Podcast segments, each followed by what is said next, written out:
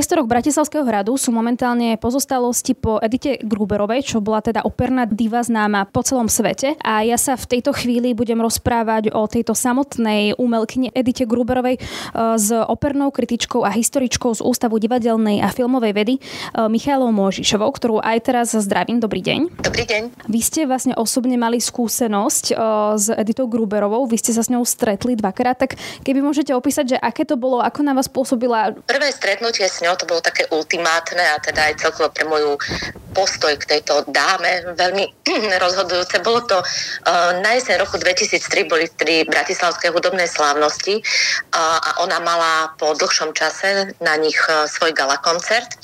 No a bolo to vtedy iba tretie vystúpenie po roku 89 jej u nás na Slovensku. A ja som s ňou vtedy robila rozhovor, bola som vtedy teda ešte mladá, už nie úplne začínajúca e, kritička a publicistka.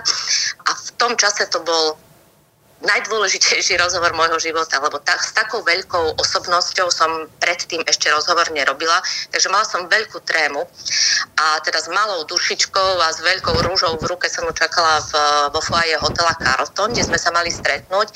A, a zistila som, že napriek tomu, že je to jedna z najslávnejších a najvplyvnejších operných speváčok eh, súčasnosti, tak je to veľmi milá, prívetivá dáma bez akýchkoľvek hviezdnych manierov, taká veľkorysá.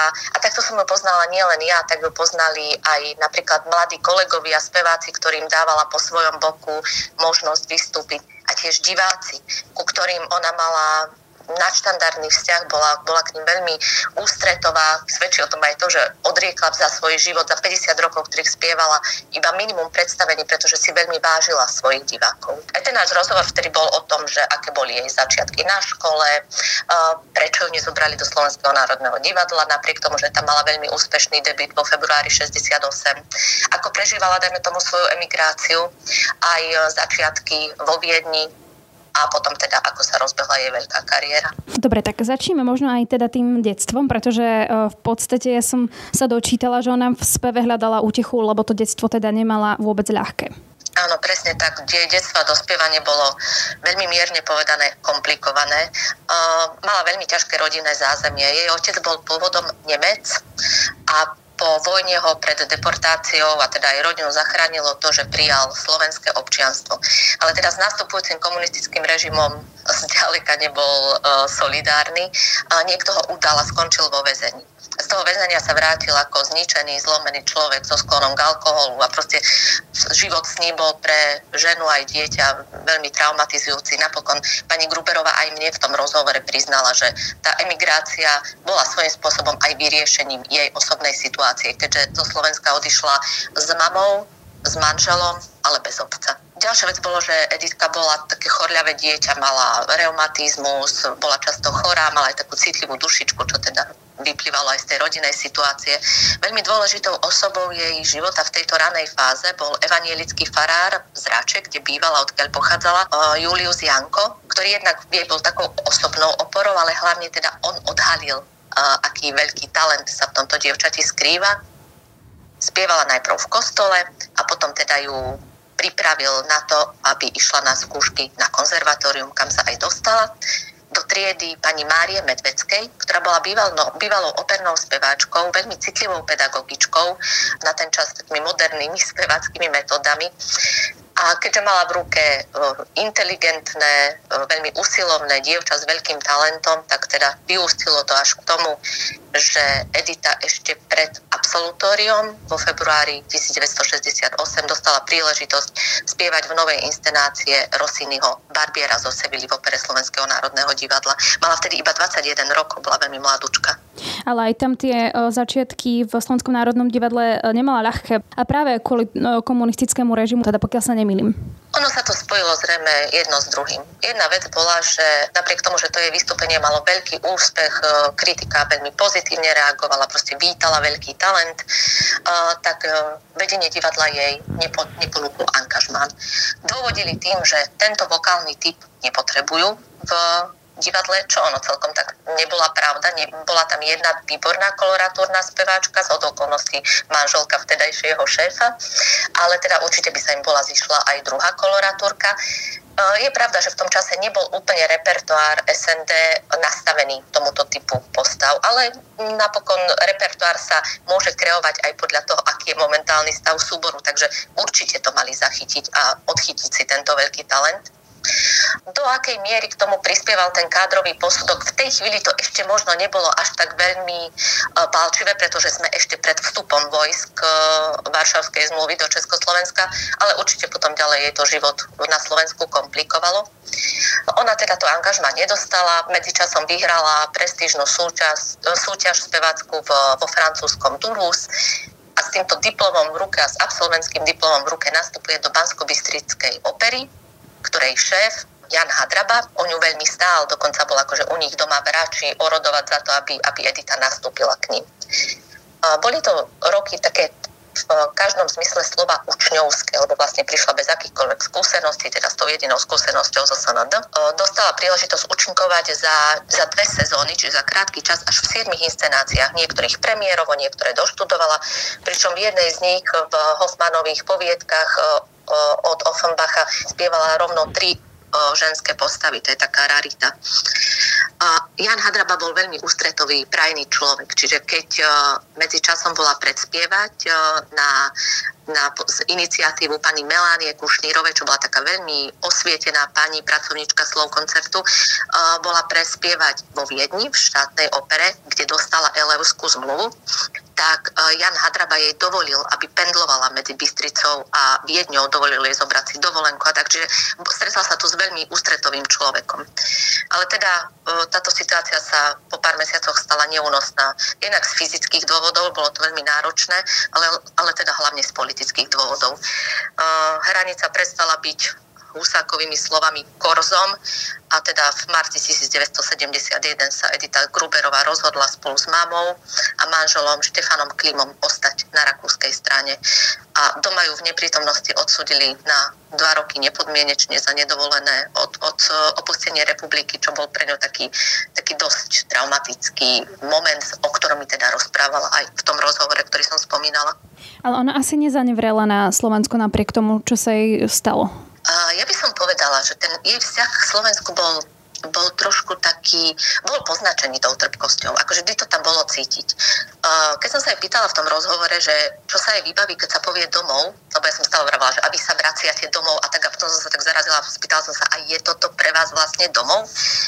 A ona povedala, že pravdu povediac, nikde nie som doma.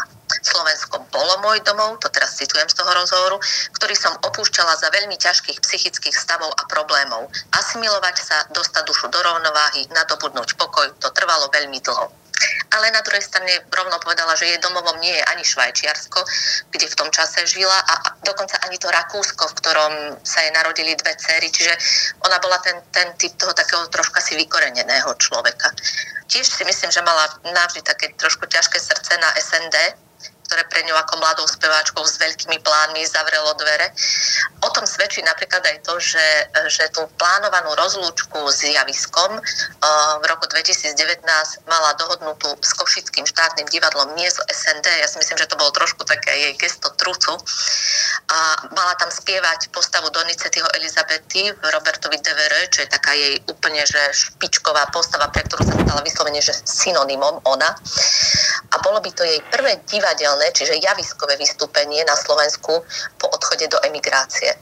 Pretože dovtedy spievala na Slovensku viackrát, e, dokonca aj v SND, ale iba koncertne, v koncertných uvedeniach opier alebo v gala koncertoch. Ale toto sa teda žiaľ neuskutočnilo, lebo najprv do toho prišla korona a potom po uh, jej skončení už pani Gruberová povedala, že už teda týmto naozaj uzavrela kariéru a napokon čoskoro na to nešťastným úrazom vo svojom švajčiarskom dome, teda aj na jeho následky umrela. Teraz sme sa trošku presunuli aj do tých nedávnych udalostí z roku 2021, ale ešte som sa chcela vrátiť aj k tomu, že teda zo Slovenska bola nútená odísť a ona začala v tej Viedni, ako ste to spomínali, ale ani tamto úplne nemala teda jednoduché z toho, čo som sa teda opäť ja len mohla dočítať. Áno, je to presne tak. Tie začiatky vo Viedni boli veľmi ťažké pre ňu, aj umelecky, aj existenčne ten elevský plat mm, bol malý. to bola veľmi malá suma. Navyše ona e, čo skoro už odchádzala, myslím, tehotná do, do Viedne, alebo teda ak aj nie, tak čo skoro sa jej e, narodila dcerka, čiže vlastne rodina sa rozrástla a ona živila mamu, aj manžela, ktorý teda ako emigrant tiež tam nemal nejaké pracovné príležitosti a, a teda aj túto malú cerku. Ďalšia vec bolo, že vo Viedni síce spievala, ale dookola kráľovnú noci, čiže v podstate jednu postavu a sem tam nejaké malé, drobné epizódky, čiže ona nenastúpila hneď ako diva na dosky viedenskej štátsky. Napriek tomu teda, že tá jej kráľovná noci bola vysoko oceňovaná. Ale bola veľmi múdra, veľmi rozumná, čo teda je, bola vlastnosť, ktorá túto dámu charakterizovala po celý život. A to obdobie čakania na významnejšie party veľmi múdro využila na štúdium o známej vokálnej pedagogičky Rutildy Bush a u nej si zdokonalila najmä dýchovú techniku, to bolo to, na čom potom, potom ona stavala celú svoju kariéru. A aj teda tá vec, že nikdy na sebe neprestala pracovať. Ona si vždy bola vedomá toho, že vyletieť na vrchol je podstatne jednoduchšie, než na ňom zotrvať. To je citát jej samej. Radikálny zvrat v jej kariére znamenala postava Cerbinety zo Štrausovej Ariadny na Naxe vo viedenskom naštudovaní, ktoré v roku 1976 predstavil, e, pripravil legendárny dirigent Karl Böhm. Čiže vlastne už bola 5 e, rokov v emigrácii, keď prišla tá, tento je veľký prelom Böhm, ktorý bol obrovská autorita, uh, jej povedal, že keby ju bol býval, počul Strauss a tri bodky, čiže spravil z nej naozaj také synonymum z Cerbinety a tým definitívne potvrdil jej fenomenálny talent. A potom sa jej už teda v zápätí, už v decembri toho roku sa jej otvorila najprv New Yorkská metropolitná opera a potom jej teda padali k nohám všetky tie operné meky, La Scala, Parížská opera, Londýnska Covent Garden, Mníchovská opera, Salzburské uh, operné slávnosti a tak ďalej. Čiže už potom sa to rozbehlo, ale, ale teda ten začiatok musela si oddrieť a vydržať aj ona. Áno, to je to, že čo, čo mňa napríklad aj zaujalo pri čítaní o, o jej živote, že ona aj v tej Viedni, do, teda dokým si ju nevšimol ten samotný Karel Bem, tak uh, tiež je najprv nechceli dať uh, tú rolu, ktorú teda napokon dostala, ale že ona si to ako keby vydobila, vyplakala, že ako keby v tomto bola veľmi cieľavedomá a ako aj tým trpela, že, že napríklad najprv sa nemohla, alebo nemohla najprv ukázať tak ten talent, ako veľmi chcela, že nedostávala tie role, ale až potom presne to bol teda ten zlomový moment, ktorý si ona sama ale vydobila. Tak presne tak. A to, myslím, že toto, tá, tá taká kombinácia jej na jednej strane takej akože plachosti, ako um, aj tako, takého pochybovania o sebe samej, takej, ale, ale nie nezdravého, také naozaj zdravej sebareflexie, skombinovaná s obrovskou cieľavedomosťou a usilovnosťou. Ona bola jak stroj, proste ona bola, ona bola dráč, neskonalý dráč.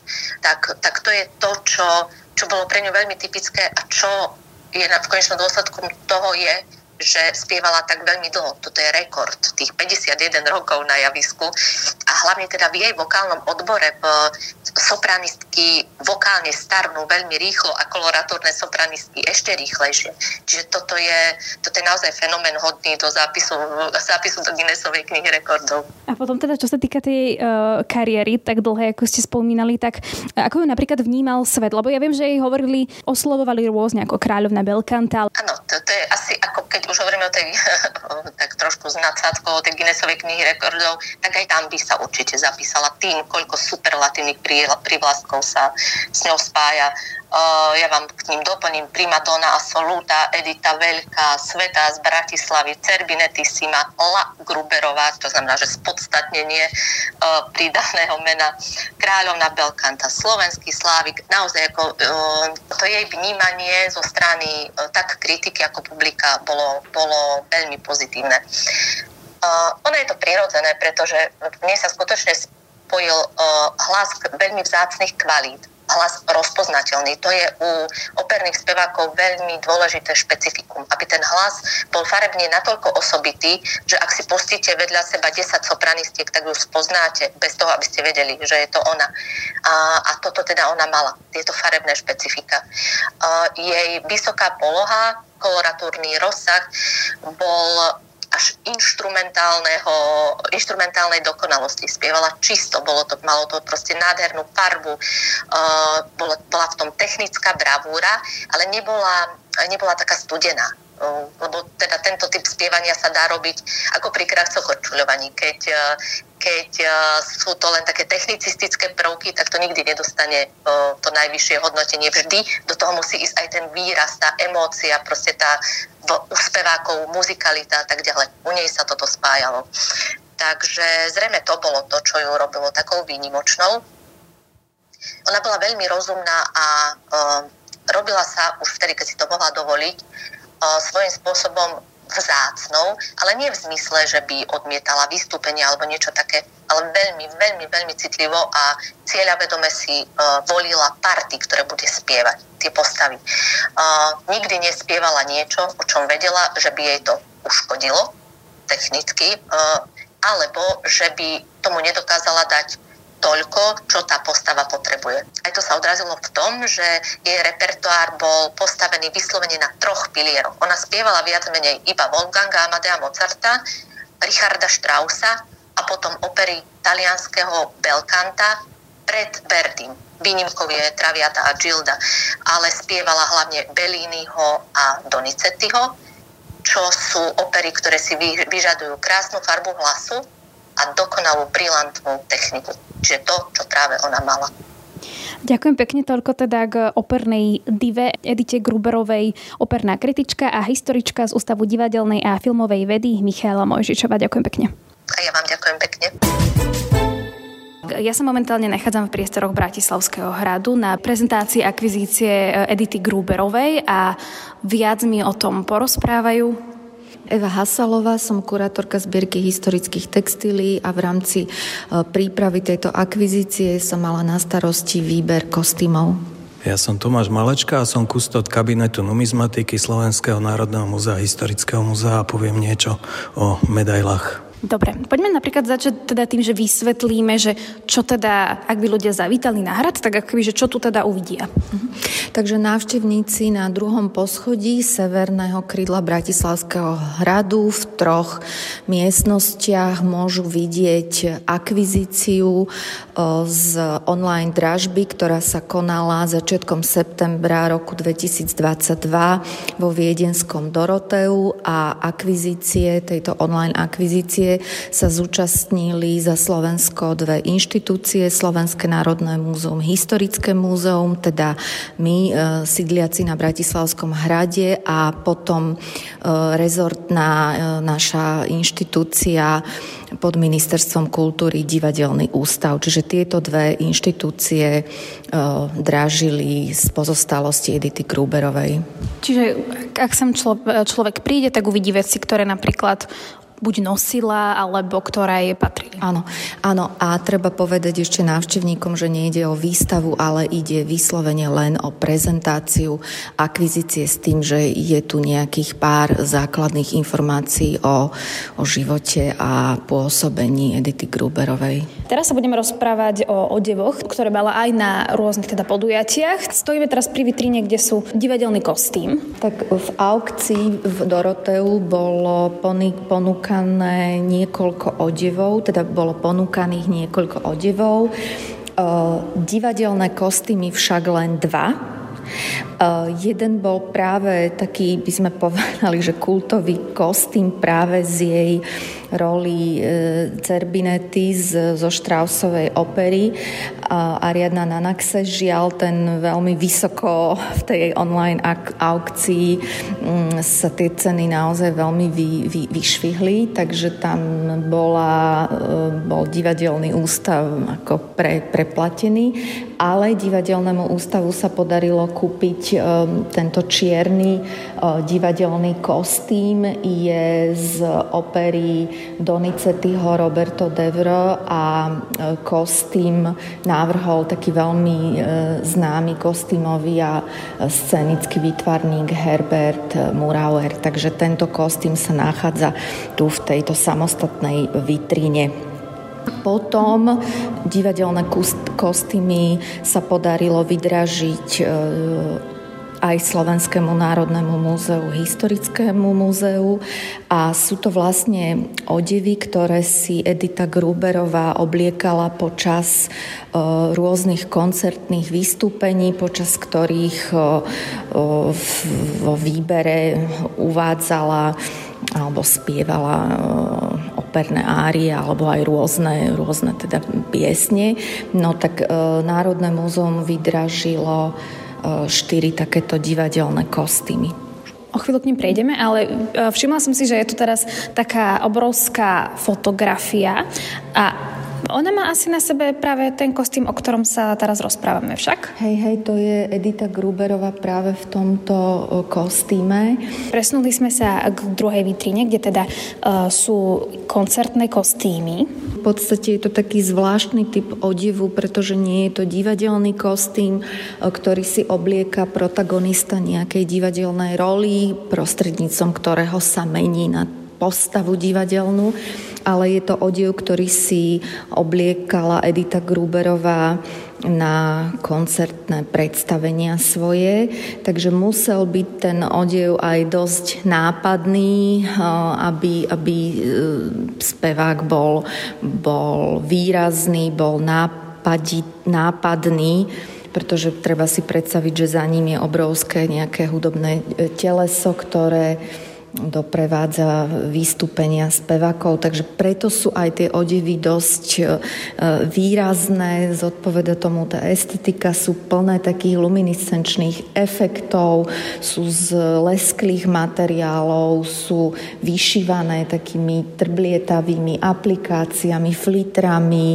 mm, No. Aj tento, tento jeden kostým je výraznej farby takej modr- modrej. Áno, a v podstate divadelné kostýmy nie sú ani módnymi odevmi v takom pravom slova zmysle. Um, možno tieto divadelné kostýmy evokujú večerné toalety, pretože sú dlhé, majú vlečky, sú, sú teda také nevšedné. Uh, všetky kostýmy, ktoré sa podarilo kúpiť na Slovensko z tejto aukcie, pochádzajú z jednej dielne z viedenskej firmy Rainer Furnizin, kde boli, kde boli pre Editu Gruberovú zhotovované na mieru, majú etiketu výrobcu prácu. No a e, napríklad v týchto modrých šatoch vystupovala Edita Gruberová eh, aj v Bratislave v roku 2014 sa v nich predstavila bratislavskému publiku na bratislavských hudobných slávnostiach, kde vystúpila v sprievode so Slovenskou filharmóniou. No ale v tom roku v nich vystupovala napríklad aj v Budapešti, aj v Berlíne. Mala, mala obrovskú garderobu takýchto kostýmov na pódiové vystúpenia aj v tej aukčnej sieni Dorot Proteum e, sa ponúkali v aukcii aj ostatné toalety, aj sme mali záujem, teda aj o iné šaty, ale ale žiaľ mali sme nejaký e, rozpočet a sme šťastní, že sa nám podarilo kúpiť. Vy ste hovorili, že tie šaty e, si nechávala šiť alebo na mieru.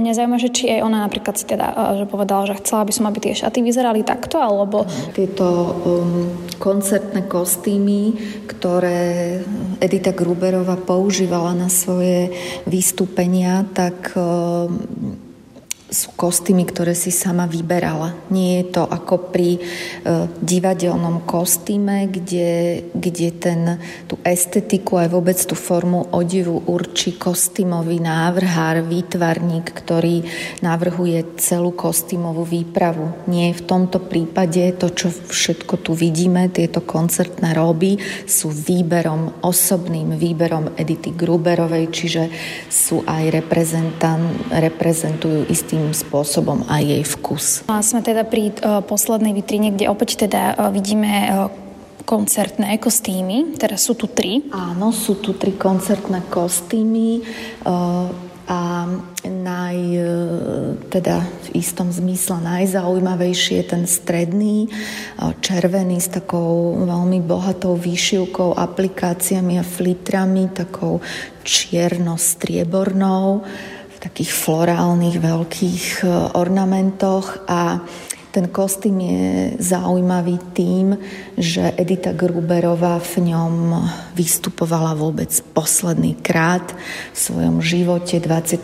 decembra v roku 2019 vystúpila vo Viedni v mestskej, v mestskej hále Gersthofen, kde sa predstavila posledný krát publiku. Takže veľmi sa tešíme, že, že máme túto toaletu tu vo fonde Národného múzea. A opäť e, tu sú šaty pred nami a aj vidíme vlastne Editu v tých šatách e, priamo na vystúpení. Áno, fotografii. Áno, áno. Presúvame sa k časti a to je kolekcia 8 medailí. Tak je to súbor 8 e, medailí, z toho 3 sú zo Slovenska a 5 je zahraničných. Môžeme začať touto medailou, ktorá je medaila, ktorú jej udelili z Vysokej školy muzických umení pri získaní čestného titulu doktor honoris causa v roku 2005. Bolo odozdané rektorom Vysokej školy muzických umení. Autorom medaily je Rudolf Pribiš. Je tam aj e, vidieť signatúru. Je to taký pekný motív na mm, nie celkom kruhovej, uh, kruhovom poli, že tá medaila je tým taká uh, ozvláštnená. Uh, je tam znášajúca sa múza na, na oblakoch s lírou a znáša sa nad Bratislavským hradom s Dunajom. Na reverze je napísané, kedy založili tú školu v roku 1949. Je zaujímavé, že Rudolf Pribiš ešte aj navrhol rektorské insignie Vysokej školy muzických umení aj iných teda škôl a táto medaila, toto vyobrazenie je aj na e, rektorskej reťazi. Ďalšia, ďalšia medaila sa viaže k roku slovenskej hudby z roku 1996. To bolo taký súbor, súbor rôznych podujatí. Vznikla k tomu e, krásna medaila od Mariana Polonského. Je to také stvárnenie e, múzy hudby, veľmi, veľmi detailne, prepracované, krásne. Má to, má to nezameniteľný štýl Mariana Polonského. Nedá sa to v podstate s ničím pomýliť. Ďalšia medaila... Čakajte, ešte k tomu roku hudby hudby, čiže to dostala vlastne v, to, v tom, v tom roku... Dostala, v, tom, v tom roku hudby za, za prínos. Ďalšia medaila je medaila Slovenskej národnej e, rady. Autorom tejto medaily je Milan Kožuch, je na verze je zobrazená Národná rada.